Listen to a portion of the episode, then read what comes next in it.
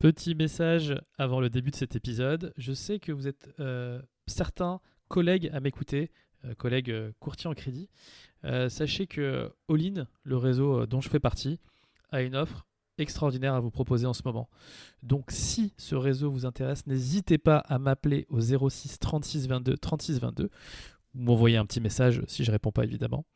Et euh, si ce que je fais vous plaît, les amis, n'hésitez pas à vous abonner. Ce serait vraiment la meilleure manière gratuite de m'aider et euh, de me laisser euh, cinq étoiles sur Apple Podcasts ou Spotify.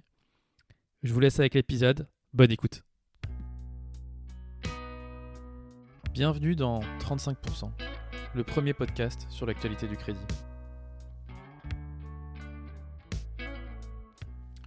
Nous parlerons de crédit immobilier, d'immobilier en général et de finances personnelles.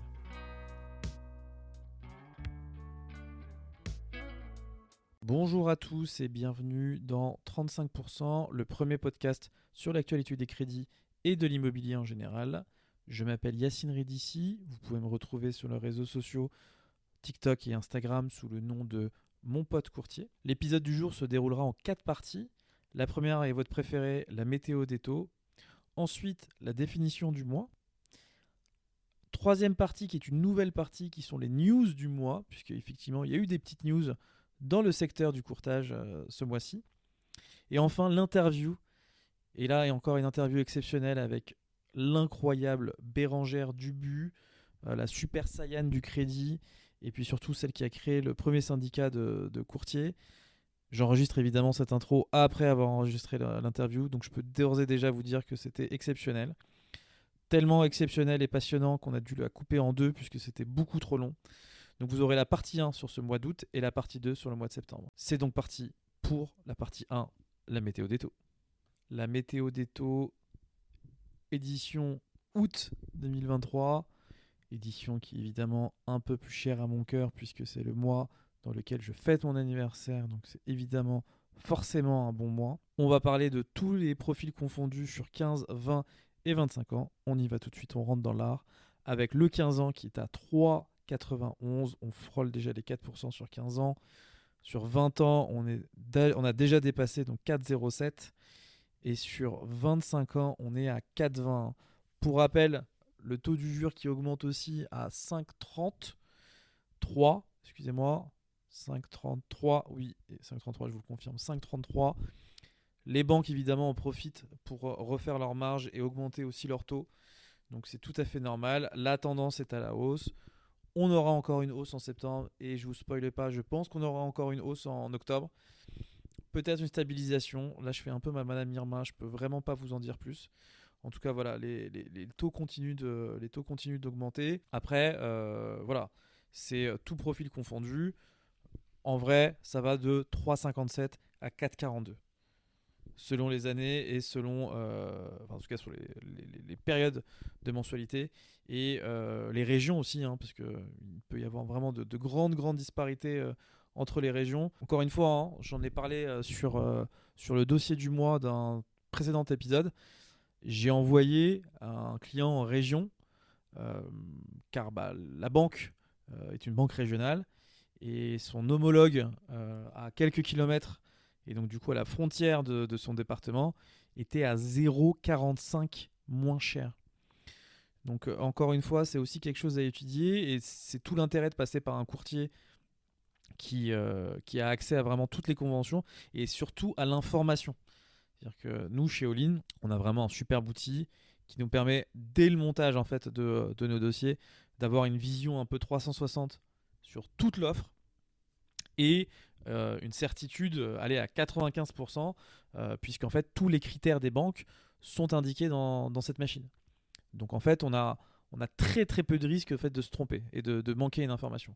Donc si on monte au dossier et que euh, l'outil nous donne une information, on est à quatre-vingt-quinze pour cent sûr. Voilà. Il y a peut-être eu un update entre temps, c'est pour ça que je me laisse cinq pour cent, mais on n'est plus sur, euh, sur une... Euh, une proba de cent pour cent en fait, hein, si un courtier vous dit ça passe à ce moment-là, euh, votre, euh, votre dossier euh, a été analysé et justement a, a été étudié selon les critères des banques. Donc voilà pour cette météo des taux euh, qui était un peu plus long que prévu, que d'habitude. Euh, bah, je vous propose qu'on passe à la partie euh, deux. Tintintin, tintintin, la définition du mois. Je mets un petit jingle, hein, parce que je n'ai pas encore trouvé de jingle euh, pour ce podcast. La définition du mois, elle est rigolote, puisqu'il s'agit du quantième.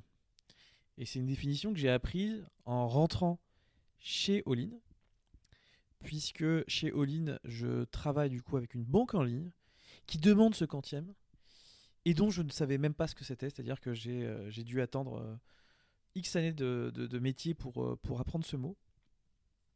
Et alors du coup, le quantième, qu'est-ce que c'est ? C'est tout simplement la date à laquelle le client, c'est-à-dire vous certainement qui m'écoutez, souhaitait être prélevé. Voilà, donc j'avais des dossiers qui étaient bloqués parce que le quantième n'était pas indiqué. Et quantième, ça fait quand même un peu euh, un nom intelligent avec une information qu'on doit chercher. Et je me disais, mais vraiment, mais ça doit être un truc de ouf ce truc, le quantième. Et en fait, c'est tout simplement la date à laquelle vous souhaitez être prélevé de vos mensualités. Donc voilà pour cette définition du mois. C'est assez rapide, mais euh, c'était assez euh, important. Je vous propose qu'on passe à la troisième partie, les news du mois. Et quelles news nous avons ce mois-ci, puisque nous avons un départ du réseau historique euh, de courtage en crédit, qui est la C A F P I, de monsieur Olivier Lendrevie, qui quitte ses fonctions euh, de C E O au sein de, au sein de ce, ce, ce groupe, et qui se lance euh, dans du média, apparemment, puisqu'il a lancé un site internet qui s'appelle moneysmart point f r. Alors, dans euh, l'optique, hein, évidemment, de, d'évangéliser et vraiment de, de donner accès à toutes ces informations, évidemment, moi, je, je, j'encourage absolument toutes les initiatives qui simplifient euh, les informations euh, sur ce sujet-là. Donc, vous pouvez retrouver ce site moneysmart point f r. Donc, euh, la promesse, c'est vraiment, nous scannons l'actualité économique et financière pour que vous n'ayez pas à le faire. Donc en gros, un agrégateur et un, et un vulgarisateur euh, sur le sujet. Et euh, alors, nos principes, il y en a trois. Zéro jargon, ce qui se comprend bien s'énonce clairement. Zéro fake news, des articles documentés et des chiffres sourcés. Et zéro bullshit, des analyses, des analyses sans concession. Une indépendance éditoriale à toute épreuve. Pour info, Olivier Lendrevie, c'est quand même quelqu'un qui est ultra présent sur LinkedIn et qui a un avis très tranché sur euh, pas mal de choses. Je vous recommande d'aller le suivre d'ailleurs sur LinkedIn. Il est absolument très très intéressant. D'ailleurs, évidemment, euh, Olivier, si je peux me permettre de, de vous appeler Olivier, euh, vous êtes évidemment le bienvenu au micro de trente-cinq pour cent pour nous parler un peu de vos projets. Et alors j'ai cru voir un autre post que je ne retrouve pas, mais apparemment il y aurait une émission genre qui s'appelle Sans compromis sur euh, Radio Imo. Euh, Alors, j'en sais pas plus, pour le coup. Je pourrais pas vous en dire plus. Mais voilà pour euh, la news de la semaine. En tout cas, la, la news que je trouvais la, la, la, la plus importante et la plus marquante, en tout cas dans le, dans le game du courtage en crédit, puisque maintenant, il y a un game. Et euh, bah, je vous propose, en fait, de tout de suite retrouver l'incroyable interview de Bérangère Dubus, la partie un. Je vous laisse avec Bérangère et moi. Les amis, quel plaisir d'accueillir cette nouvelle invitée. Alors, il faut savoir que ça a été très compliqué de la voir. Cette dame est absolument overbookée toute l'année. Elle est maman, elle est courtière. Elle s'occupe de l'U I C qui euh, défend les courtiers. Bérangère, bonjour. Bonjour, bonjour Yacine, merci beaucoup de me recevoir. Ben avec euh, grand plaisir Bérangère, c'est trop cool de t'avoir, surtout dans ce podcast euh, euh, trente-cinq pour cent. Je pense que Euh, tu avais toute ta légitimité pour, euh, pour, euh, pour intervenir. Euh, bah, je te propose de te présenter et, et, et nous parler un peu de, de, de ton parcours. Euh, bon, commençons par ton parcours euh, académique. Euh, je t'en prie, Bérangère, vas-y, c'est à toi. Merci, merci Yacine. Euh, si on commence par mon parcours académique, je suis plus toute jeune, donc je crois que ça va être très light. Euh, Bérangère Dubus, j'ai quarante-deux ans, je suis courtière en, en crédit à Montpellier depuis environ douze ans. Et euh, je dirige l'U I C, qui est le premier syndicat professionnel des courtiers en crédit que j'ai fondé en deux mille dix-neuf. Donc ça, c'est ma situation actuelle. Euh, tu l'as bien rappelé, hein, je, suis, je, je travaille dans un petit cabinet indépendant, je suis associée avec mon mari. Effectivement, j'ai quatre enfants. Euh, mon parcours a été un petit peu euh, différent puisque j'ai fait des études de lettres. Donc, euh, j'ai fait une maîtrise de lettres et médiation culturelle. Donc, j'étais une pure littéraire et je suis tombée un petit peu euh, dans la banque par accident quand euh, le C I C à Monaco cherchait une conseillère patrimoniale et qu'ils n'en trouvaient pas euh, parmi les recrues. Et ils se sont ouverts à un ami qui était à l'époque courtier à Nice et qui a dit « Écoute, j'ai une amie à moi, euh, elle ne s'est pas comptée. C'est une pure littéraire.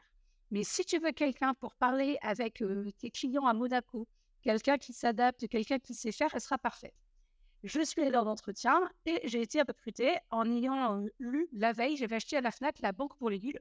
Et c'est comme ça que je suis devenue conseillère bancaire. Donc, j'ai commencé ma carrière à Monaco, où j'ai bien sûr euh, beaucoup appris et je me suis formée. J'ai après euh, fait quand même une licence d'économie en parallèle pour, pour me sécuriser. Euh, de manière théorique. Et puis, euh, je suis venue euh, à Montpellier, d'où je suis originaire, donc j'ai été mutée. Pause, pause, pause, Bérangère. Ah là là, pause. Euh, déjà, c'est déjà incroyable ce que tu me racontes. Tu commences en tant que conseillère patrimoniale ouais. à Monaco sans avoir, euh, sans connaître le métier, en fait. Non. Alors, euh, bah, je, je, je suis désolé, hein, je ne vais pas pouvoir te laisser partir comme ça. Euh, raconte-moi tes premiers clients, tes premières, euh, tes premières entrevues avec tes clients. Monégasque, donc en plus euh, patrimonial, donc c'est sûr qu'ils ont de l'argent euh, et c'est sûr qu'ils sont super exigeants parce que euh, je pense qu'à Monaco on connaît les conseillers, euh, on connaît les conseillers. Donc comment ça se passe? Raconte un peu. Alors c'est vrai que j'avais acheté la banque pour les nuls euh, avant l'entretien. Je me suis mise à écouter B F M, j'ai lu plein de bouquins et tous les jours mon directeur, alors je peux le dire aujourd'hui, qui était un psychopathe, hein, il, faisait, il faisait beaucoup pleurer ses équipes, il était très dur, mais c'était quelqu'un de très brillant. Et donc, on avait convenu qu'il me prenait dans son bureau tous les jours une heure pour m'expliquer. Et je crois que je n'ai jamais autant appris euh, qu'avec lui, c'est vrai. Et j'ai été plongée dedans. Donc, c'est vrai que j'avais des clients... Euh... Alors, patrimoniaux, en fait, c'est patrimoniaux par rapport à la France, parce qu'à Monaco, euh, à Monaco, un conseiller bancaire en, en banque privée gagne déjà dix à douze mille euros par mois. Donc, euh, finalement, il y a un vrai écart de revenus. Euh, j'avais beaucoup de chefs d'entreprise, euh, monégasques. J'ai eu beaucoup, beaucoup de sportifs. Il y a des, des, des choses très drôles, hein, des, des choses cocasses, où un petit gamin de seize ans vient retirer. Je trouve qu'il retire un peu, il regarde, il avait été payé, il gagnait quarante mille euros par mois. C'était un footballeur. Donc voilà, il y avait beaucoup de choses, mais j'ai une exp- une ex- vraiment une super expérience parce qu'à Monaco, ce qu'il y a de chouette, c'est qu'on ne sait jamais qui c'est qui vient. C'est-à-dire que même euh, ton petit client qui n'a pas l'air euh, très bien habillé, qui n'a pas forcément beaucoup d'argent, peut-être que c'est un cousin de la famille royale, peut-être qu'il connaît. Et donc, il y a cette culture de toujours traiter les gens, quelle que soit leur apparence, quel que soit euh, leur revenu. Ça, c'est la première chose. Et puis derrière, comme c'était une banque riche, on a une caisse qui est riche, on n'a pas de problème, il y a aussi cette culture où on gagne de l'argent de manière positive. C'est-à-dire, je gagne de l'argent en faisant des crédits, je gagne de l'argent euh, en plaçant de l'argent, je gagne de l'argent en faisant de l'assurance, mais on ne gagnait pas d'argent avec les commissions punitives. Euh, les commissions d'intervention, on les remboursait, les frais bancaires, on les remboursait. Il y avait vraiment cette image positive du client, quel que soit le client, et cette vision de service où on doit euh, gagner notre rentabilité en proposant des produits et pas sur les commissions punitives. Et effectivement, euh, donc j'avais un poste qui était assez envié hein, par rapport à la France. Monaco, c'est assez prestigieux. Et puis, je crois que j'ai jamais fait des choix euh, par euh, carrière ou par intérêt financier. J'ai toujours fait des choix euh, par rapport à, à ma famille. Et donc, quand j'ai postulé au C I C, euh, à l'époque, euh, Sud-Ouest, pour être mutée, ils m'ont demandé pourquoi je faisais ça. Et je me rappelle, c'était l'époque de, de Sarkozy, travailler plus pour gagner plus. Et donc, j'ai répondu, moi, je veux travailler moins pour gagner moins. Et en fait, ce que je voulais, c'était euh, du temps pour mes enfants. Je voulais une vie de famille, je voulais me rapprocher des miens. Donc, j'ai quitté vraiment ce poste pour un choix, un choix familial que je ne regrette pas une seconde. Parfait. Euh, donc, un, un équilibre vie privée, euh, vie, euh, vie pro. Euh, et donc, du coup, tu vas à, tu vas à Montpellier. Et je vais à Montpellier. Donc, euh, j'arrive en banque. C'est vrai que ce n'est pas du tout le même métier. Euh, à Monaco, et c'était amusant parce qu'à Monaco, le conseiller, on a, on a tout, euh, tout, vraiment tout, tout pu voir dans le sens qu'on nous apprend à comprendre les choses. C'est-à-dire que tous les jours, j'allais regarder les taux directeurs. Pour faire le prix immobilier, je, j'étais libre de choisir la marge. Donc, un bon client, on margeait à zéro virgule vingt, un bon client à zéro virgule cinquante. Et je faisais des comptes à terme. J'allais regarder euh, le rebord, euh, six mois, et cetera, combien il était, j'ajoutais ma marge. Donc, je faisais ça toute seule. Je remboursais les frais à mes clients. Enfin, et moi, je suis arrivée en France. Euh, et donc, j'ai commencé à faire des comptes à terme aux clients euh, par rapport au taux des marchés. Je me rappelle que ma direction m'est tombée dessus en hurlant euh, parce que ce n'est pas comme ça qu'on faisait et que les taux étaient fixés pour l'année, par exemple, par la direction commerciale. J'ai commencé à extourner des frais à mes clients, m'expliquer que ce n'était pas comme ça. Euh, à Monaco, pareil, au niveau des espèces, Monaco, on fait très, très attention hein, à, à l'argent sale. Ça, c'est, on est très, très vigilant vraiment. Mais l'argent sale, c'est l'argent dont on ne connaît pas la provenance. C'est différent de la fraude fiscale. Donc, moi, un serveur qui dépose mille euros et qui me dit euh, « c'est mon patron qui m'a payé en espèces », à Monaco, ce n'est pas grave parce qu'il n'y a pas de fisc, il n'y a pas de fiscalité. Donc, ce n'est pas de l'argent, on va dire, sale, c'est de l'argent du travail. Et donc, nous, en France, quand mes clients voulaient retirer, et cetera, pareil, je faisais des retraits tranquilles de cinq mille euros, j'encaissais leur cash. Et il a fallu un petit peu de temps pour que je m'adapte à la, à la réglementation française, je crois, et puis euh, à une vision très différente. Et je trouvais beaucoup moins, euh, c'est pas respectueuse, mais effectivement, il y, y a plus un rapport de dominant-dominé parfois entre le conseiller bancaire et le client. Là, au Monaco, on est vraiment dans un rapport d'équipe et d'égalité pour trouver ensemble les bonnes solutions. Et c'est incroyable, surtout ce que tu me racontes euh, d'un point de vue euh, business, quand tu sur ta manière de bosser à Monaco, où vraiment tu parlais de, de gagner de l'argent de manière positive avec, euh, avec des produits et en, en enrichissant le client, euh, versus, euh, versus euh, certainement les, les, les frais d'incident de paiement ou, euh, ou autre. Euh, et, et en fait, mais, euh, t'as pas trop déprimé en arrivant à Montpellier ? Euh, moi, je t'avoue qu'une fois, j'ai appelé mon mari, je pleurais, je pleurais dans mon bureau. Euh, parce qu'on avait une réunion commerciale et, et je ne voulais pas vendre certains produits que je jugeais pas adaptés aux clients. Et mon directeur me dit qu'il faut que je vende. C'est des plans de prévoyance, des trucs à dix balles par mois, euh, où effectivement, euh, si le client meurt, sa famille touche cinq mille euros. Donc, sur un jeune, on s'en fout, il n'a pas d'enfant, bref, ce n'est pas la question. Et donc, moi, ces produits-là, genre, autant je crois dans la vraie prévoyance qui protège, je ne l'ai pas dans cette petite prévoyance sur les petits gamins, bref, et je n'en avais pas fait. Et, et mon directeur commençait à m'expliquer que je ne fais pas assez. Je dis, mais ce n'est pas, c'est pas possible. C'est pas adapté à mes clients. Et il me dit, mais tu ne travailles pas pour ton client, tu travailles pour la banque. Euh, tu n'as qu'à prendre tes débiteurs et tu leur dis que s'ils ne veulent pas que tu, que tu rejettes leur paiement, il faut, que tu, il faut qu'ils aient une assurance et cette prévoyance s'assure le découvert. Et je dis, bon, on va faire ça, ce n'est pas déontologique. Et il dit, mais pour qui tu te prends, et cetera. Et je me suis tellement fait pourrir que je suis partie, je me rappelle, je pleurais dans mon bureau. En me disant, mais c'est quoi cette manière de travailler ? Et puis finalement, en octobre, j'étais euh, la première à avoir fait les objectifs de l'agence à cent pour cent. Et j'étais la seule à les avoir faits, parce que travailler en qualité, ça marche.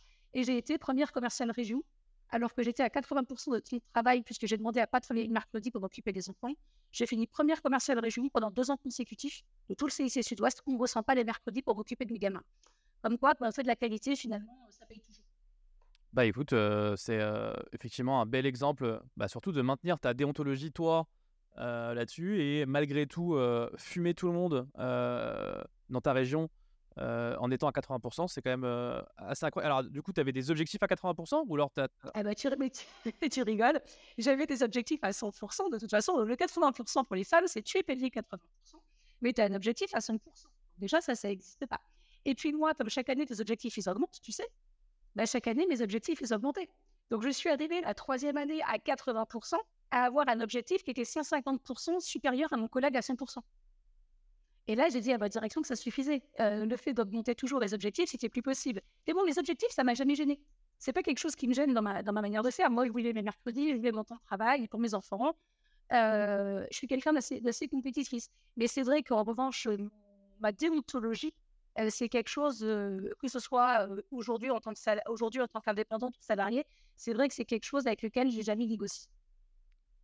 Ok, euh, génial. Et alors du coup, euh, raconte-nous après, tu, tu restes à Montpellier, tu, tu fais quoi ? Je suis à Montpellier, mon mari était déjà courtier, donc il avait courtier, je suis à Montpellier conseillère, je pars en maternité pour mon troisième. Okay. Et ça fait longtemps que je, mon mari me disait, mais rejoins-moi, tu serais bien meilleure courtière, puis bon, je maîtrisais très bien le prêt immobilier, j'hésitais, j'hésitais, et puis quand je suis revenue... Qu'est-ce que tu revenue, poste... euh, Qu'est-ce qui me retenait ? Bah, tu sais, quand tu es dans le confort, tu fais le confort. Euh, deux indépendants, c'est compliqué quand même. Moi, je vois bien qu'un indépendant, quand tu as des périodes de crise, mon mari était courtier dans la crise de deux mille huit, euh, deux mille douze, euh, on a bien vu que c'était compliqué, donc il a senti un peu de confort. Donc, je, quand je suis rentrée, je devais prendre mon poste de di- directrice d'agence. Alors, attends, attends, Bérangère, une petite seconde. Je, je comprends le confort. Je comprends les enfants, je comprends deux indépendants, il n'y a aucun souci, c'est, c'est mon cas moi-même. Euh, ma femme est dans un C D I, elle est cadre dans une, dans une grande banque euh, et... Euh, Et c'est effectivement très, très sécurisant. Mais euh, alors, j'imagine que ton, ton, ton mari est un bon courtier. Et qui dit bon courtier, euh, j'imagine qu'il faisait un joli chiffre et que tu le voyais, ce chiffre. Tu avais accès à tous ces chiffres. Euh, qu'est-ce qui, enfin, Qu'est-ce qui te retenait, en fait? Mais parce que je suis pas quelqu'un, parce que c'est ce que je disais, je suis pas quelqu'un d'argent. Ok. Finalement, il faut une compensation. Pas ton moteur. Marie, euh, bah, moi, moi, je suis pas quelqu'un d'argent. Marie travaillait beaucoup, et cetera. Et, et c'est vrai que je suis très admirative de lui. C'est fondateur. Le... Voilà, c'est dans notre cabinet, ça reste toujours Mathieu le plus gros producteur. Et, et Mathieu est très brillant, mais il, so- il rentre tard le soir, il est sur les partenaires, et cetera, et cetera. Moi, j'ai, j'avais mes enfants le mercredi, je travaillais le samedi, donc le lundi, j'étais avec eux. Donc, finalement, je ne suis pas quelqu'un qui a, qui a une grosse ambition, on va dire, financière ou autre. Je suis plutôt quelqu'un qui aime la qualité de vie. Voilà, les valeurs, la qualité de vie, travailler comme on aime. Et ça, c'est quelque chose d'important. Et, et quand je suis rentrée du coup du congé maternité de mon numéro trois, euh, j'ai trouvé mon poste de directrice d'agence. Et là, je faisais que des remplacements parce que j'ai appris que, bah, aucun directeur de secteur ne voulait une femme avec trois enfants. Alors, on, on, on peut, petite pause, puisque moi, j'aime bien comparer et j'aime bien voir les situations qui t'ont permis Euh, de, de prendre tes décisions. Ça, ça gagne combien euh, une conseillère au C I C? Alors, tu n'es pas obligé de répondre. Hein. Euh, ça gagne combien une conseillère au C I C qui, euh, qui fait cent pour cent de ses objectifs et qui est la première euh, sud-ouest? Ah, ça va. Ça te moque de moi. Je pense que j'étais à deux mille euros lycée sur l'année.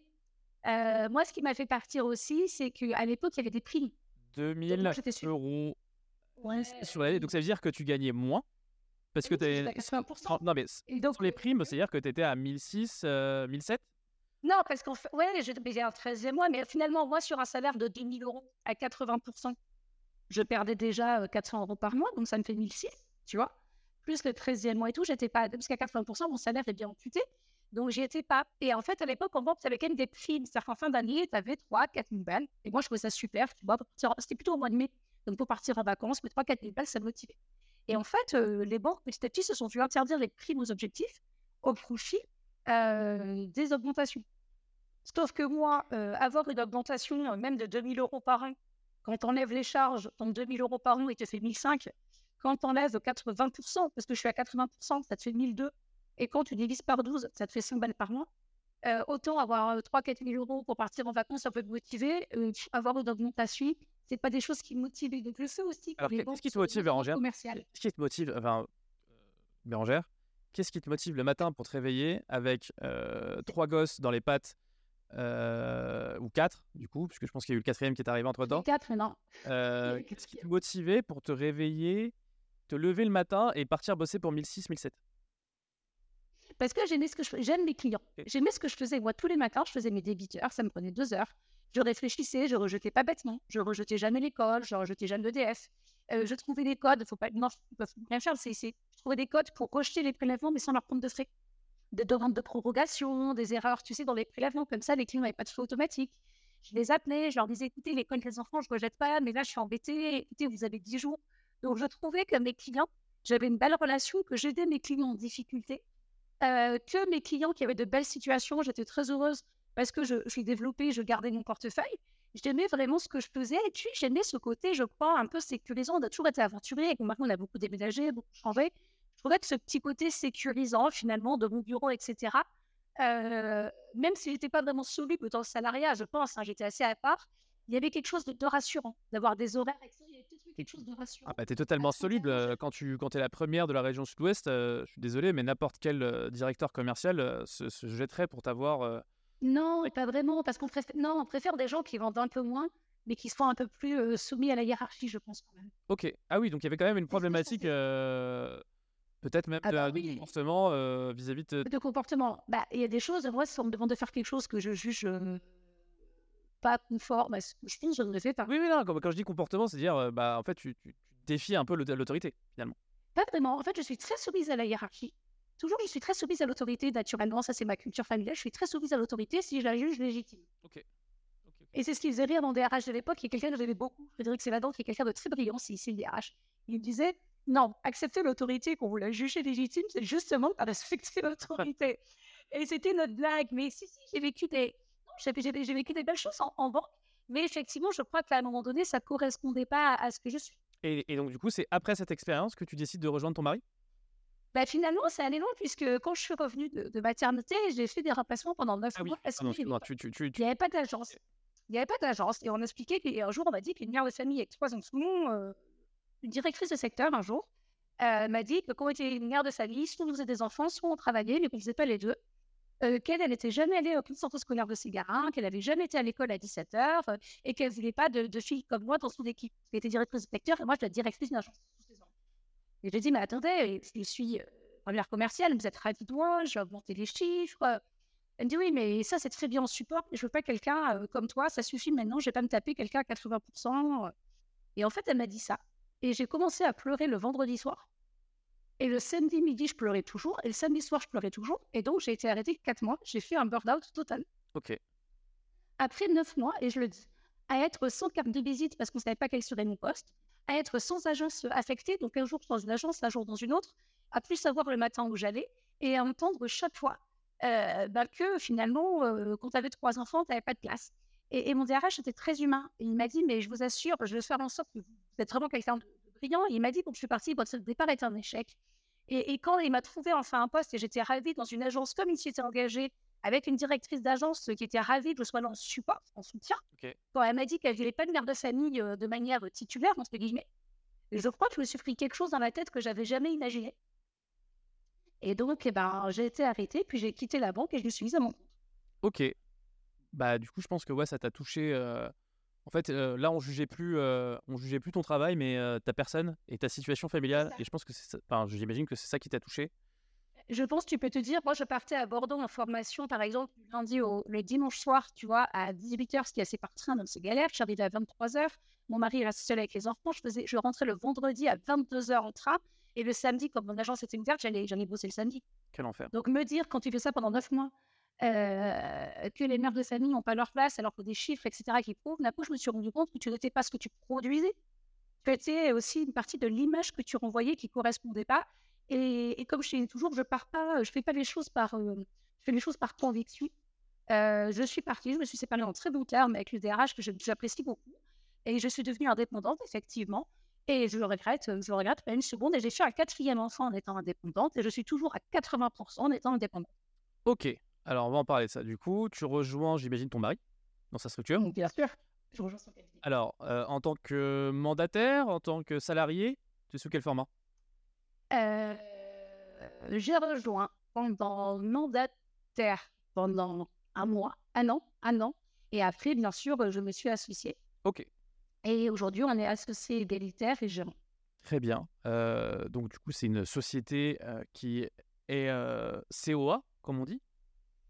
Tout à fait. Ok. Vous êtes vous-même courtier, donc euh, vous ne dépendez, vous ne dépendez d'aucun réseau.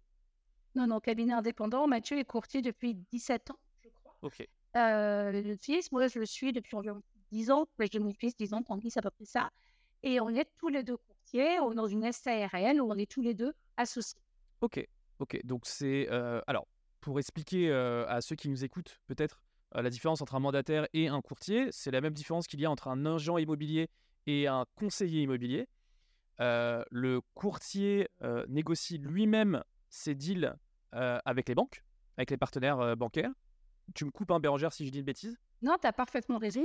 Et le mandataire, comme moi je le suis, euh, au sein d'un réseau, donc moi je, je fais partie du réseau All-in, et euh, c'est ce réseau-là qui est le courtier, et moi je dépends du coup de ce réseau-là, et c'est ce réseau-là qui est courtier et qui a les deals avec les banques. Et donc, euh, dans un package de services, All-in euh, m'offre du coup l'accès à ses, euh, à ses partenaires contre une, euh, une rémunération, donc c'est-à-dire que c'est eux qui prennent cent pour cent Euh, de la commission, enfin des honoraires euh, de courtage, et moi euh, on, on me rétrocède une partie, euh, je suis totalement libre de, de, d'en parler, hein, c'est soixante-dix pour cent, on me rétrocède soixante-dix pour cent et All-in garde trente pour cent euh, des honoraires. Mais du coup, euh, Bérangère et son mari sont eux, eux-mêmes courtiers, donc c'est eux qui ont les deals avec les partenaires, et donc eux ils prennent cent pour cent des honoraires. Euh... Bérangère, est-ce que je me suis trompé ? Je prends cent pour cent de la commission banque quand il y en a, je prends cent pour cent de mes honoraires clients et j'ai que des salariés chez moi, pas de mandataire, parce que je voulais qu'en cas de crise, euh, mes équipes soient rassurées justement financièrement, ils ne sont pas en danger. Donc, on n'a que des salariés chez moi. Ok. Euh, elle s'appelle comment la structure ? F I Courtage. F I F I Courtage. Ça s'appelait Financimo à l'origine. Okay. Et on est devenu F I Courtage. Donc, euh, on est totalement indépendant, on n'appartient à aucun groupe. Et on est voilà, une équipe, euh, mon fils rentre l'année prochaine chez nous en alternance. Incroyable. On est vraiment, on est vraiment une, petite, euh, une petite T P E familiale. Il a quel âge le petit du coup ? Il aura dix-huit ans en octobre. Ah bah le grand du coup, c'est le plus grand de... C'est le grand, oui. Okay. C'est le grand. C'est le grand et euh, alors bah euh, on fait comment pour devenir courtier? Alors est-ce que tu peux nous raconter un peu le parcours de ton fils pour qu'on puisse, euh, pour ce, peut-être ceux qui nous écoutent, qui souhaitent devenir courtier? Alors pour, être, alors, pour être courtier, de toute façon, aujourd'hui, il y a des normes qui sont assez strictes. Donc il faut euh, avoir, enfin il faut s'inscrire à l'Orias et pour ça, on va vous demander une équivalence, un bac, euh, pardon, des études supérieures en économie, euh, supérieure à bac plus trois, d'accord, ou d'avoir été salarié chez un courtier un certain nombre d'années. Donc, mon fils va rentrer en alternance, okay, dans un, un B T S pour faire ses deux premières années en alternance chez nous, qui lui permettront après euh, de faire une licence, donc de repiquer, et de continuer, mais tout le long de son cursus en alternance, pour apprendre la partie pratique, parce qu'il a plutôt un côté très à l'aise à l'oral, le rapport avec les gens humains, et euh, que l'école, je pense, ça conviendrait moins. Donc, avoir cette partie pratique pour lui, et en même temps, c'est tout sentiment théorique. Euh, moi, beaucoup de mes salariés ont été alternants chez lui.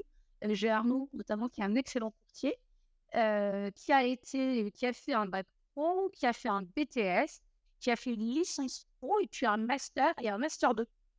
Alors... Et aujourd'hui, tu vois, il a fait tout ça en alternance. Nous, il est resté chez Winters pas mal, il a fait tout ça en alternance, et aujourd'hui, il est courtier et diplômé. Ok. Euh... Question, euh, c'est vraiment utile d'aller au Master deux pour être courtier? Jusqu'au Master deux? Et je pense, je pense qu'il ne l'a jamais dit, mais qu'au départ, il ne pensait pas forcément rester. Ok. Je crois qu'il est venu chez nous et puis il a... Non, c'est pas utile, mais lui a continué après vraiment... Euh... Ok. Il a continué ses études pour aller au bout, euh, en commerce, et cetera. Et finalement, il s'est rendu compte que le métier, les métiers lui plaisaient, qu'il s'éclatait au niveau de la rémunération, et cetera. Mais il est resté. Mais c'est aussi important, je pense, d'avoir un bagage quand même qui permette, en cas de changement de législatif, n'importe quoi, Euh, de, pouvoir, euh, de pouvoir changer. Moi, je sais que quand j'ai fait ma licence d'éco, en me disant qu'une maîtrise de lettres, euh, c'était peut-être pas adapté euh, quand on travaillait euh, dans la banque et la finance, j'ai eu raison, puisqu'aujourd'hui, par exemple, pour avoir sa carte d'agent immobilier, il faut un bac plus trois en économie ou équivalent. Mmh. Donc, c'est toujours prudent, je pense, d'avoir un bagage théorique associé à, à son bagage de pratique. Ok, euh, c'est très très clair. Alors, du coup, ton fils, il fait quoi, un B T S? B T S euh, profil. Alors, il n'a pas voulu faire un B T S banque. Euh, il fait un B T S profession immobilière avec une option euh, sur la finance. Ok, parfait. Euh, donc, si vous souhaitez euh, devenir courtier, vous, vous, vous connaissez les parcours. Alors, il y a l'I O B S P aussi. Tout à fait. Ça peut être passé euh, en cent cinquante heures, je crois, de, de mémoire. C'est ça, avec un organisme agréé, tout à fait. Euh, qui vous permet, du coup, sans avoir à, à faire un B T S ou... Euh... D'ailleurs, il n'y a pas de minimum, euh, il n'y a pas de bac minimum, je crois. On peut, on peut faire l'I O B S P et devenir courtier, enfin en tout cas mandataire. Tout à fait. Okay. Oui, oui, euh, pour être courtier, le, le livret de formation I O B S P est suffisant. Ok. Donc euh, voilà, si vous souhaitez vous former, euh, recherchez sur Internet I O B S P, qui veut dire euh, intermédiaire, intermédiaire en opération de banque et service de paiement, si je ne me trompe. C'est ça. Okay. Tout à fait. Euh, les amis, c'est passionnant, euh, Bérangère. Euh, tu es donc courtière. Tu te mets à produire avec ton mari et tu te dis que finalement, euh, la production, euh, les enfants, ta vie de famille, euh, tout ça, c'est beaucoup trop euh, facile. C'est ça. Et tu, euh, tu décides de t'investir. Alors, je te laisse, euh, je te laisse nous raconter ça. Oui, alors après, moi, la production, je m'éclate. Hein. Mon métier, je m'éclate. La production, je m'éclate. La vie familiale, elle est finalement super organisée puisque, ben, ça aussi, je me rends compte, ça, c'est mon petit côté féministe. Mais en produisant euh, un peu moins que mon mari, mais en produisant beaucoup et en gagnant presque pareil, ben, ben, on se répartit aussi plus les rôles. Au niveau des enfants, au niveau du foyer, enfin beaucoup, je, je me régale vraiment dans mon métier. Euh, tout se passe très bien, mais je sens à partir de deux mille dix-huit un, un certain glissement dans les relations avec les banques et je trouve qu'on est de plus en plus malmenés, c'est vrai.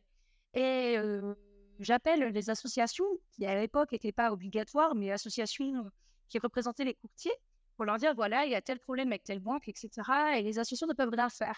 Et on se trouve finalement très démunis, puisque des banques euh, commencent vraiment euh, à inverser finalement la, la, la, la législation. Il faut comprendre que le courtier, il est mandaté par son client, qui va lui donner un mandat. C'est comme une procuration pour le représenter auprès de toutes les banques. Ça, c'est la base, c'est la loi. Les clients qui nous mandatent nous permettent d'aller les représenter. Les banques ont choisi à l'époque de commissionner le courtier puisque grâce au courtier, elles peuvent acquérir un client finalement avec un dossier qui est monté, certifié de manière plus rapide. Donc les banques se sont toutes servies de nous pour faire euh, un petit peu le, leur conquête clientèle. Et puis, certainement, ont décidé de cesser de, de payer les courtiers. Donc ça, elles ont le droit. Et puis, elles ont décidé, euh, certaines... Hein, de... Alors, Bérangère, peut-être remettre le, le, le contexte de l'époque. Vas-y. Pourquoi elles, pourquoi elles décident de, de moins nous payer à ce moment-là? Alors, euh, moi, l'histoire des taux bas, je n'y crois pas une seconde. Alors, on va revenir à... Euh, quand... En fait, ce qui compte, c'est à combien tu te refinances. Euh, quand euh, les banques se refinançaient quasiment en taux négatif et qu'elles vendaient le, l'argent à un, elles gagnaient autant que quand euh, l'argent coûte trois et qu'elles le vendent quatre. Donc, les banques te disent qu'elles ont cessé euh, de vouloir payer les courtiers à cause des taux qui étaient trop bas. Euh, aujourd'hui, il y a des banques qui disent qu'elles baissent les commissions parce que les taux sont trop hauts et que ça coûte trop cher. Ça, je pense, c'est une excuse. La vérité, c'est que le Crédit Agricole du Languedoc, parce que c'est parti de là, euh, a décidé qu'une fois qu'il a léché toute son acquisition clientèle, grâce notamment aux courtiers pendant des années, il y a eu un nouveau directeur commercial qui a dit « on n'a plus besoin des courtiers ». Et on peut même tuer la profession, parce qu'ils se sont rendus compte que les courtiers, finalement, les banques pensant qu'on nous payait, on travaillait pour eux. Mais en fait, on travaille pour notre client. Donc même si la banque nous paie, euh, on va dire « attention, ça, ça ne va pas, attention, les assurances sont chères ». On travaillait toujours pour notre client. Et les banques ont commencé à nous dire bah, « attention, on ne veut pas que vous conseillez votre client de faire une assurance externe, et cetera » Mais les courtiers ont rappelé aux banques qu'on travaillait dans l'intérêt du client. Et je crois que c'est ça, quand elles se sont rendues compte qu'elles ne maîtrisaient pas. Et puis, elles se sont aussi rendues compte que, quelque part, les courtiers, les mettaient en concurrence, hein, parce que bah, là, tu vois, j'ai un client, il gagne cent vingt mille euros par an. Son, sa banque vient de lui faire du quatre virgule vingt-huit sur vingt-cinq ans. J'ai un accord à trois virgule soixante-quinze. Que je vais envoyer à sa banque si elle souhaite s'aligner. Mais sa banque, au lieu de quatre virgule vingt-huit, va faire de trois virgule soixante-quinze. Donc, ils se sont rendus compte que les courtiers les mettaient en compétition. Et donc, ils ont décidé euh, vraiment de tuer la profession. C'est ce qui a été dit à l'époque en disant « on ne les paye plus, ça c'est légitime, mais on ne traitera plus aucun dossier qui est envoyé par un courtier. Et quand les courtiers enverront un dossier, on appellera nos clients pour qu'ils fassent en direct. Okay. » Ça a été, ça a été vraiment le coup de départ d'une guerre terrible.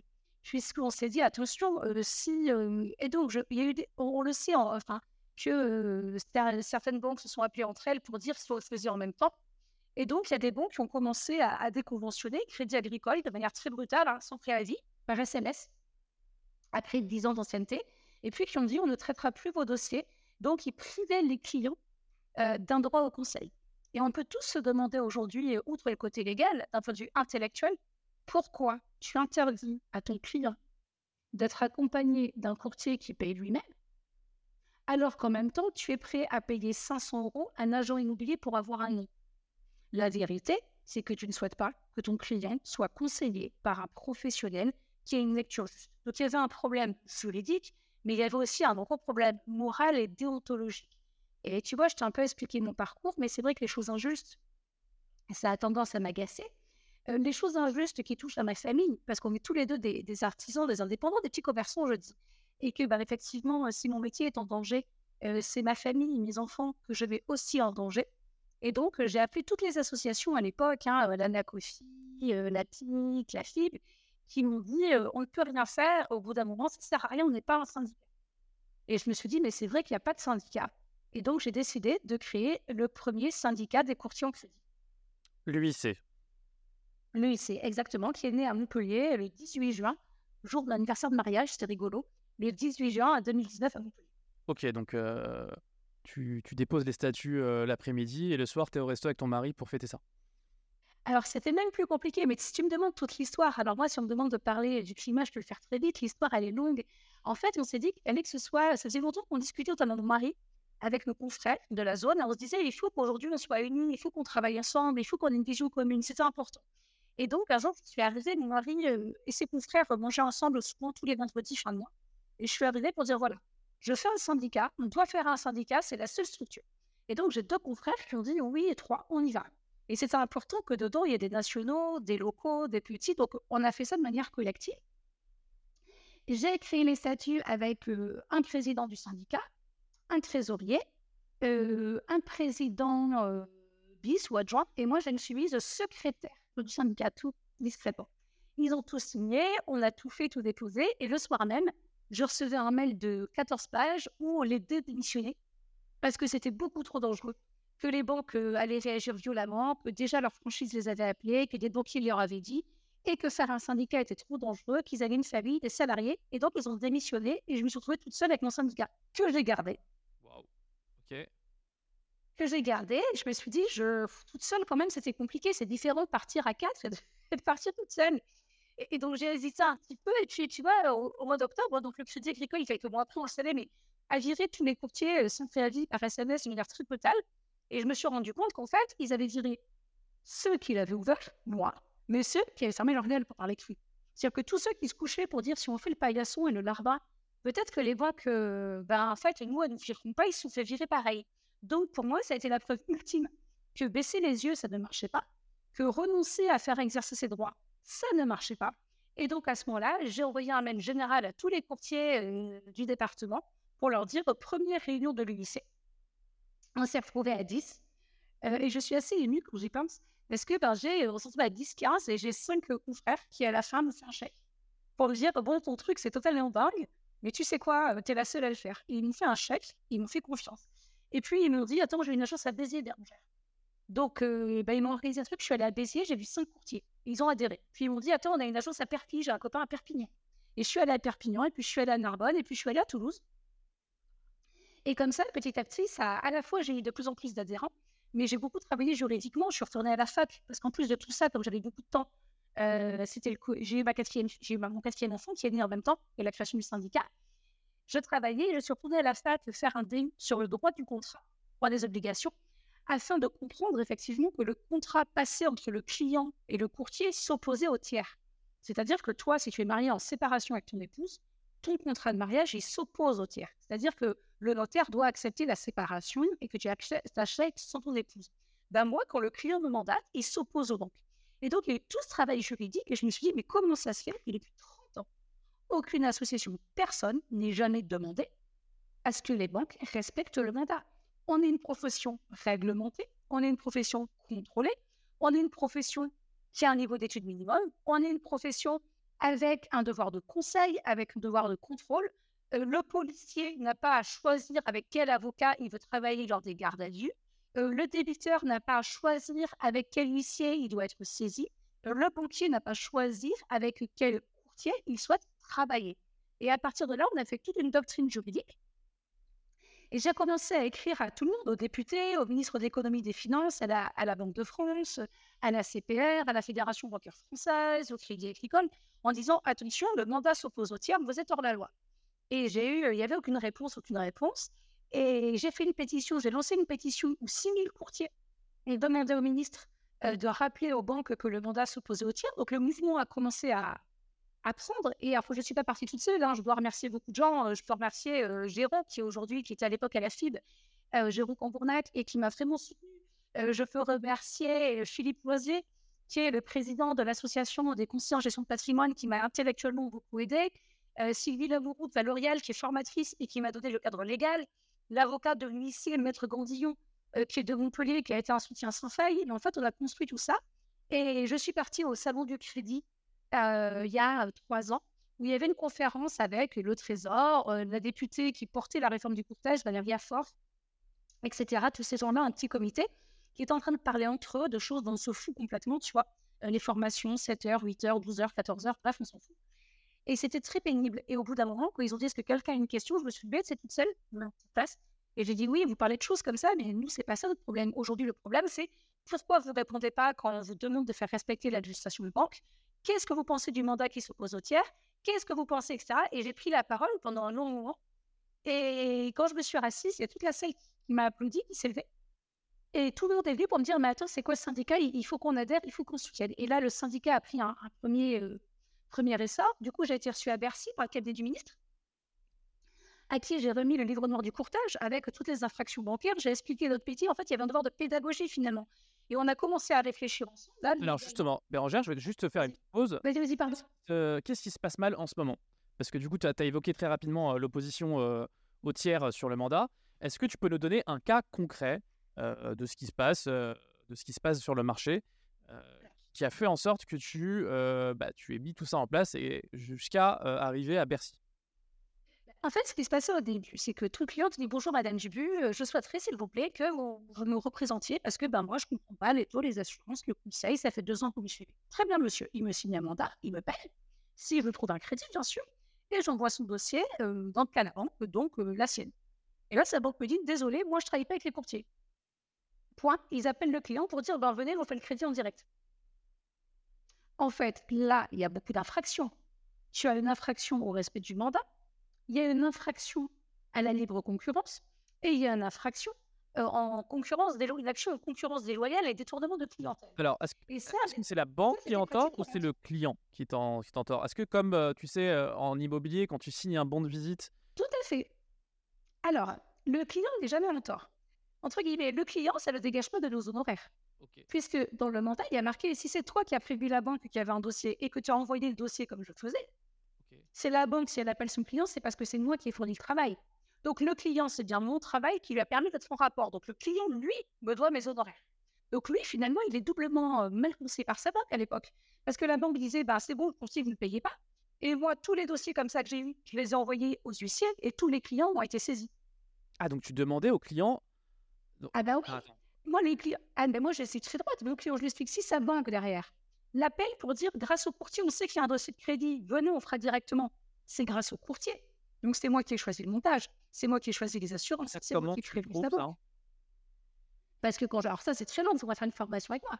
Parce que moi, tout est tracé. Non, mais pour de vrai, moi, tout est tracé. Mon client va venir chez moi, on va signer un compte rendu d'entretien, on va signer un recueil de besoins, on va signer un mandat qui précise les conditions de ma rémunération, comment je travaille. Le dossier va être parfaitement monté, certifié, signé. Il va être envoyé en banque par coursier ou par numérique avec un euro d'attache qui prouve que la banque a ouvert le dossier. Ah non, moi, moi, pour le coup, je suis très, très carrée dans, dans ma manière de faire. Mais tous les clients, quatre-vingt-quinze pour cent des clients, systématiquement nous appelaient pour dire « Attendez, ma banque me dit qu'elle fait ça, mais moi, je ne suis pas d'accord, je passe par vous. » Et les clients nous renvoyaient les propositions. Donc ça, ça ne fonctionne pas. Nos clients, s'ils passent par nous, c'est qu'il y a un conseil, c'est qu'il y a quelque chose. Mais ces banques ont pratiqué ça à grande échelle, de manière brutale. Et il faut se rappeler qu'à l'époque, beaucoup de courtiers euh, prenaient peu ou pas d'honoraires. Moi, j'étais un courtier gratuit, je ne prenais que ma commission banque. Mmh.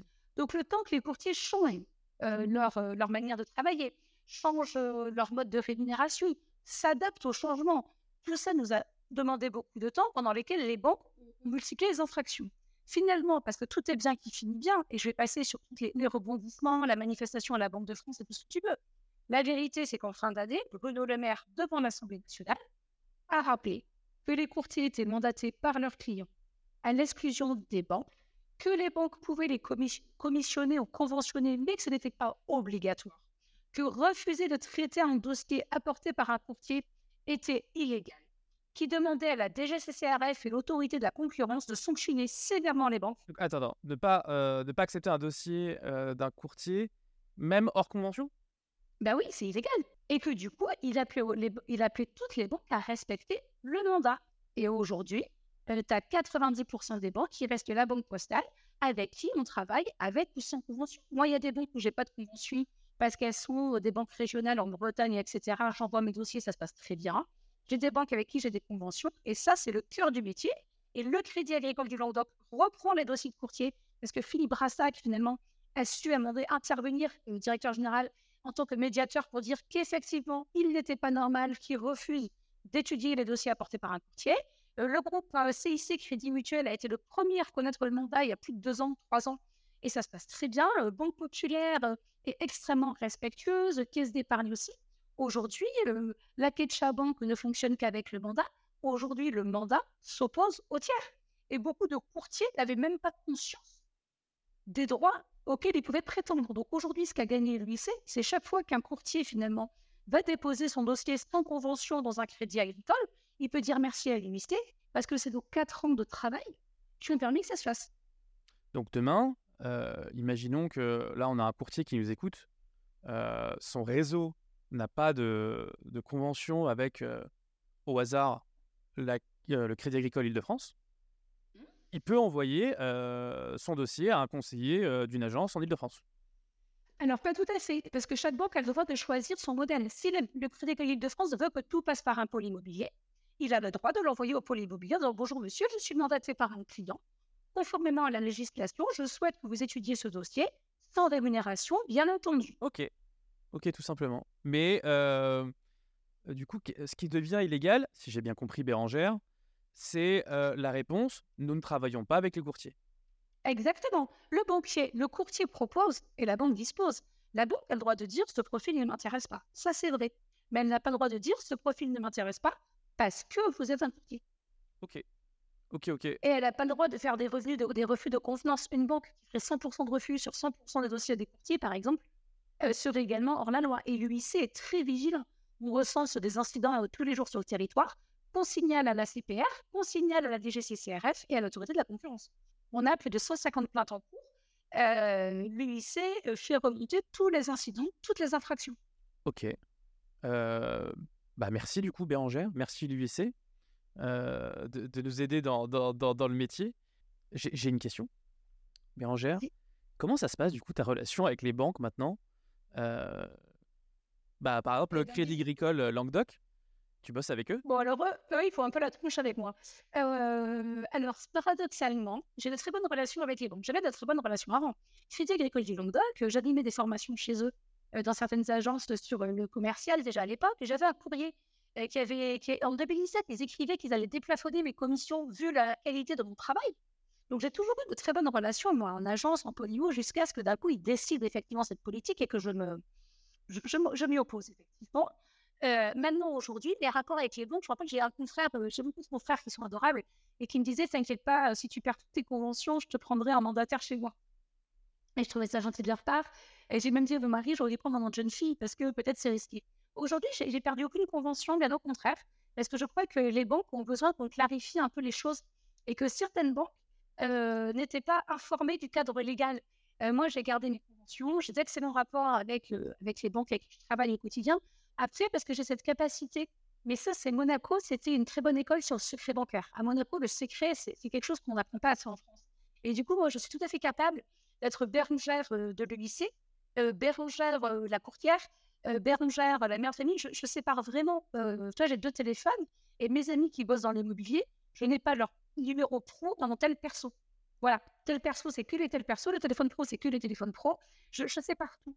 Donc moi, c'est vrai que je pense que quand mes partenaires bancaires le voient, ils voient la courtière avec qui ils travaillent depuis plus de dix ans, et ça se passe très bien, euh, qui est associée avec son mari qu'ils connaissent depuis plus de quinze ans, un cabinet qui est sympa, qui est sérieux, qui a très bonne réputation, et du coup, je n'ai pas de problème à, j'ai pas de problème à ce niveau-là. Donc ça, finalement, je pensais que l'U I C allait me, me pénaliser, je me demande même si ça ne m'a pas protégée à un moment donné, parce que peut-être qu'embêter un courtier, Euh, tu ne vas pas m'embêter euh, celle qui passe euh, son temps à faire du name and, cha- du name and chain euh, sur les plateaux télé, celle euh, qui a un avocat, euh, celle qui ne se laisse pas faire, tu vois. C'est à embêter quelqu'un, tu vas peut-être embêter celui qui ne dit rien. Donc le fait de, de notre... Tu me dis, euh, la, banque, euh, euh, la banque dispose, parce que tu, tu, on, on pourrait se dire, euh, de manière euh, peut-être un peu mesquine, euh, tu, tu, les banques pourraient te refuser tous tes dossiers. Euh, moi, l'année dernière, quatre-vingt-dix-sept pour cent de taux de transformation sur l'année de mes dossiers, quatre-vingt-treize pour cent depuis le début de l'année. Alors, euh... ça aussi, les banques, elles commencent à confondre. Euh, moi, euh, je dis déjà, quand une banque me refuse mes dossiers systématiquement, ben, il n'y a pas de problème, je les sors ailleurs, tu as toujours quelqu'un qui veut acheter.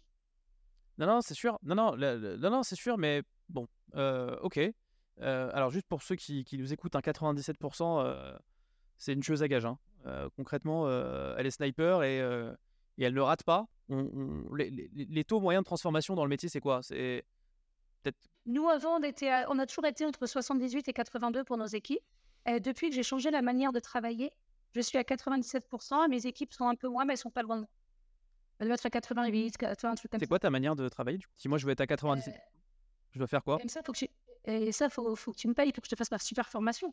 Euh, non, je t'acquitte. Ma manière de travailler, en fait, c'est déjà... Attends, tu peux me... Bérangère, tu peux garder secret et tu peux faire de la pub pour ton, ta formation, hein, si tu le souhaites. Mais non, je te taquine, mais non, je te taquine. Je te taquine, je te taquine. En fait, ma manière de travailler, c'est vraiment... Alors, un process que j'ai mis en place, mais qui a été long. C'est le temps de, de, vraiment de me transformer. Euh, ça a pris du temps. Ma manière de travailler, je, je, aujourd'hui, j'ai accepté que je faisais un travail réglementé. C'est-à-dire que je ne suis plus une moitié où je vends de toujours. Je ne suis pas une super commerciale qui va négocier pour vous. Je suis une professionnelle du crédit, contrôlée, euh, agrémentée, qui a un niveau d'études, euh, qui a des responsabilités, qui a de la rente d'une association agréée, qui a un strict allovias, qui a une responsabilité juridique. Donc aujourd'hui, ce qu'on va faire, ce n'est pas un super taux. D'abord, on va étudier le projet. Et donc, moi, mes clients, quand ils partent de chez moi, j'ai parlé de leur situation familiale, euh, pourquoi leur contrat de mariage, il n'y en a pas, pourquoi si, pourquoi ni, les enfants, la S C I, j'ai fait les calculs des intérêts. En fait, on a fait un travail déjà de qualité. Euh, l'action logement, le prêt à tout zéro, on a fait ce gros travail. Une fois les clients, je les laisse toujours partir tranquillement pour dire en revanche, si vous travaillez avec moi, quoi qu'il se passe, vous me paierez parce que je sais que j'aurai un accord et que mon mandat est très clair. Mes honoraires sont dus dès lors que mon travail permet que vous ayez un crédit. Et tout ce que je vais faire, c'est ce qui vous permettra. Et les crédits, ils ont l'information. Ils repartent de chez moi avec un compte rendu d'entretien, avec une copie du mandat, avec tous les documents. Il fait non, mais madame Dubus, on passe. Alors, si je dis non, vous ne signez pas, vous réfléchissez et vous rentrez chez vous. Et après, on travaille ensemble. Donc, déjà, ton client, quand il vient, il sait pourquoi il vient. Et derrière, la manière de travailler, elle va être hyper carrée. Je sollicite les banques que je juge légitimes et je m'en moque des banques qui me disent qu'elles prennent, qu'elles prennent pas. Leur politique commerciale ne m'intéresse pas. Je les sollicite si je juge que c'est l'intérêt pour mon client. Je travaille avec toutes les banques qu'elles me payent ou pas. Il y a encore trop de courtiers euh, qui sollicitent que les établissements qu'ils ont des conventions. Mais ça, ça ne marche plus aujourd'hui. Et puis, je crois que j'ai une qualité, c'est que je ne lâche pas l'affaire. Hein. Euh, là, j'ai un dossier, j'ai pris neuf refus, je viens d'avoir un accord sur le dixième. Donc, euh, je lâche, je lâche pas l'affaire. Je lâche pas tant que je n'ai pas un accord, je lâche pas mon dossier. Et, et, et finalement, ça fonctionne. Je ne peux pas te dire pourquoi, parce qu'on travaille en amont, parce qu'on réfléchit, parce qu'on optimise, parce que je fais des tableurs Excel avec les revenus des clients quand ils ont une partie variable, une partie fixe, parce que tout est cadré, tout est numérisé, tout est... Moi, j'ai un côté extrêmement, je pense, aujourd'hui de plus en plus traçable. Et, et je considère mon client, je lui remets un tableau avec toutes les banques qu'on a sollicitées, le coût de chaque banque, le coût des intérêts, les raisons du refus. En fait, il y a un travail qui est complet au niveau de l'information et je crois que les banques, comme les clients, euh, le reconnaissent et en sont contents. Les amis, je pense qu'on va clôturer cette interview maintenant puisqu'on s'est dit avec Bérangère qu'il y avait beaucoup trop de contenu euh, auquel on, on, on... Enfin, beaucoup trop de contenu qu'on devait partager et on a convenu dès maintenant avec Bérangère qu'on ferait une seconde interview euh, sur le mandat, sur les banques, Euh, d'une manière un peu plus technique euh, à la rentrée. Donc déjà, merci Bérangère pour euh, ton temps. Merci Yacine, je t'avais prévu que tu voulais mon parcours scolaire et tout mon truc et que ça allait être long et parce qu'il y a plein de choses et que c'est difficile de tout résumer. Mais effectivement, euh, je crois que c'est parce que j'ai fait un peu de communication, euh, que parce que j'ai fait de la banque, parce que j'ai été courtière. Peut-être c'est pour ça aussi que j'ai compris euh, les enjeux de notre profession. Et puis, il y a, voilà, il y a, il y a, il y a un côté chez moi où de l'injustice, ça m'agace toujours un peu. Non, non, mais alors, on, on peut déjà peut-être euh, parler, euh, avant de clôturer, euh, faire de la petite pub pour, un, pour une formation. Euh, je crois la, la D C I, pour tous les courtiers qui nous écoutent, alors... vous avez une obligation pour rappel euh, de formation de sept heures annuelles. Et euh, dans cette formation, euh, il y en a une, en tout cas, sur laquelle vous pouvez retrouver euh, Bérangère. C'est ça. Euh, en fait, j'ai, depuis, j'ai beaucoup de demandes de, de courtiers sur le mandat, notamment quand on travaillait avec un mandat exclusif, euh, comment facturer ses honoraires, la relation banque. Et j'avais de plus en plus de demandes. J'ai fait des vidéos à plus de cent personnes et c'était plus gérable. Donc aujourd'hui, avec un organisme de formation agréé, L'Oréal, euh, que beaucoup connaissent, hein, qui est dirigé par Sylvie Lamouroux, nous avons mis en place la formation des sept heures en binôme avec donc Sylvie pour la partie réglementaire, mais moi pour la partie commerciale. Au bout des sept heures, euh, vous savez ce qu'est un mandat exclusif, les mentions légales, comment on travaille avec un mandat, comment on peut euh, facturer notamment euh, des frais euh, administratifs sur les dossiers clients, et cetera. Et surtout, au final, vous repartez avec euh, tous les documents, exemple de mandat, exemple de fiche de recueil, exemple de compte rendu d'entretien, tous les documents qui vous permettent et d'être conforme légalement et commercialement d'être imbattable. Et je peux vous dire que euh, tous ceux qui font la, qui font la formation, là, c'est un petit moment pour le fait, Euh, sont ravis parce que ça change totalement la vision. Euh, on travaille pour ce, pour ce client en enlevant finalement le filtre bancaire et c'est nous qui décidons où va le client car on travaille en équipe. Moi, je travaille pour mon client et pas contre. On fait une équipe tous les deux et chacun apporte quelque chose. Et ça, c'est à moi une vision différente. Et pour, le, euh, pour tous ceux qui, qui se posent des questions sur comment travailler aujourd'hui dans un, dans un, un contexte particulier, malgré tout, avec les relations bancaires, et cetera, je pense que la D C I sept heures sur le montage qu'ils disent avec L'Oréal est vraiment un, un bon moyen euh, de, d'envisager son avenir de manière euh, vraiment plus sûre. Alors, Bérangère m'en a parlé en off, hein, hors, euh, hors enregistrement. Et euh, alors, je ne suis pas sûr d'avoir totalement tout à fait compris. Euh, mais si ce qu'elle me raconte euh, tient, c'est un truc de ouf. Et on va en parler euh, dans l'interview numéro deux avec Bérangère. Bérangère, je ne te prends pas plus de temps. Merci. Je te remercie. Excellente journée. Je te dis euh, à, la, à, la, à la prochaine interview. Merci. Bravo et merci d'être arrivé au bout de cette interview. Je vous rappelle que vous pouvez me retrouver sur les réseaux sociaux sous le nom de Mon Pote Courtier, sur TikTok et Instagram notamment.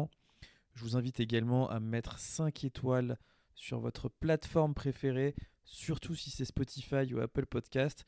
Un petit avis cinq étoiles, ça m'aiderait énormément à faire monter ce podcast et cette émission afin d'attirer le plus possible d'intervenants de qualité comme Bérangère. Et enfin, je vous invite à vous abonner si ce n'est pas le cas. Je vous remercie pour votre écoute et je vous souhaite une excellente journée. Merci d'avoir écouté cet épisode de trente-cinq pour cent jusqu'au bout. Encore une fois, je vous invite, surtout si vous êtes sur Apple Podcasts ou Spotify, à me laisser cinq étoiles ainsi qu'un petit commentaire, à vous abonner, peu importe la plateforme sur laquelle vous m'écoutez. Et moi, je vous souhaite un bon mois et je vous dis à la prochaine.